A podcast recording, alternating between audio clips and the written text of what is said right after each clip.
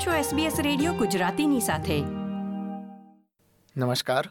સાતમી જુલાઈ બે હજાર ત્રેવીસના મુખ્ય સમાચાર આપ સાંભળી રહ્યા છો વત્સલ પટેલ પાસેથી SBS ગુજરાતી પર.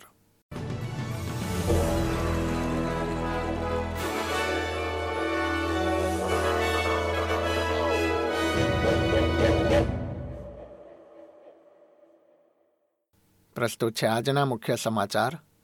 ઓસ્ટ્રેલિયાના વિવિધ રાજ્યો અને ટેરેટરીના શિક્ષણ પ્રધાનોએ શિક્ષકો વ્યવસાય ન છોડે તે માટેની તેમની તાલીમના સૂચિત ફેરબદલને ટેકો આપ્યો છે. ટીચર એજ્યુકેશન એક્સપર્ટ પેનલ દ્વારા કરવામાં આવેલી ભલામણોમાં શિક્ષકોને વધુ કાર્યક્ષમ બનાવવા માટે વિવિધ કાર્યક્રમો અને યોજનાઓ અમલમાં મૂકવાનો સમાવેશ કરાયો છે. અહેવાલમાં જણાવવામાં આવ્યું છે કે નવા શિક્ષકો ઘણીવાર વર્ગખંડમાં પડકારોનો સામનો કરવા માટે અસમર્થ હોય છે.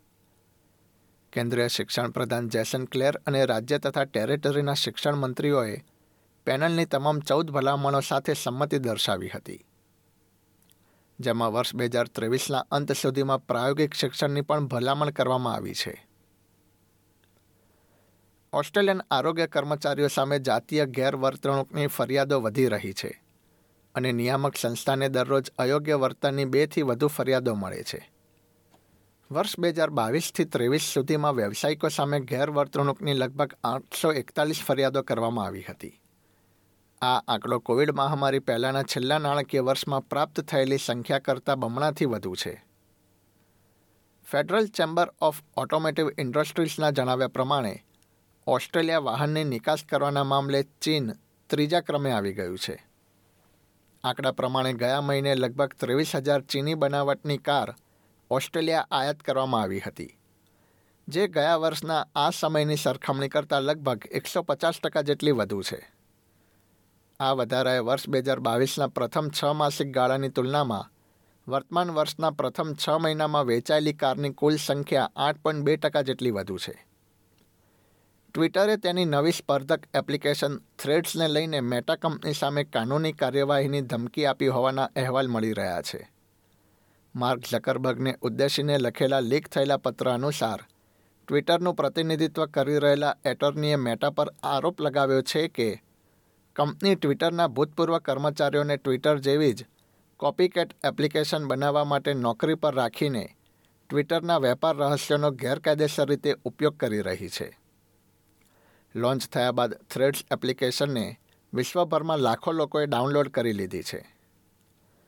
વિદેશના સમાચારોમાં, પશ્ચિમી યુક્રેનના શહેર લીવમાં થયેલા હુમલા બાદ પાંચ લોકોના મૃત્યુ તથા ચોત્રીસ લોકો ઘાયલ થયા છે. આ હુમલાને શહેરના મેયરે યુદ્ધ શરૂ થયા પછી શહેર પરનો સૌથી મોટો હુમલો ગણાવ્યો છે. લીવ આંતરરાષ્ટ્રીય સરહદથી ઘણું દૂર છે અને યુદ્ધ શરૂ થયા બાદ ઘણા લોકો દેશના અન્ય ભાગોમાંથી શરણ લેવા લીવ પહોંચ્યા હતા. રમતના સમાચારોમાં મેરિલબોર્ન ક્રિકેટ ક્લબના સભ્યોએ આગામી દિવસોમાં વધુ પ્રતિબંધોનો સામનો કરવો પડી શકે છે. ઉલ્લેખનીય છે કે તાજેતરમાં ઓસ્ટ્રેલિયા અને ઇંગ્લેન્ડ વચ્ચે રમાયેલી બીજી એશિઝ ટેસ્ટ મેચ દરમિયાન ક્લબના કેટલાક સભ્યોએ ઓસ્ટ્રેલિયાના ખેલાડીઓ સામે ટિપ્પણીઓ કરીને તેમનો વિરોધ કર્યો હતો. ક્લબે આ ઘટના બાદ હવે સભ્યો અને ખેલાડીઓ વચ્ચે અંતર રહે તે સુનિશ્ચિત કર્યું છે. મતલબ કે હવે તેઓ ખેલાડીઓના પસાર થવાના સમયે ડ્રેસિંગ રૂમથી મેદાન તરફ જતા રસ્તા વચ્ચે ઊભા રહી શકશે નહીં.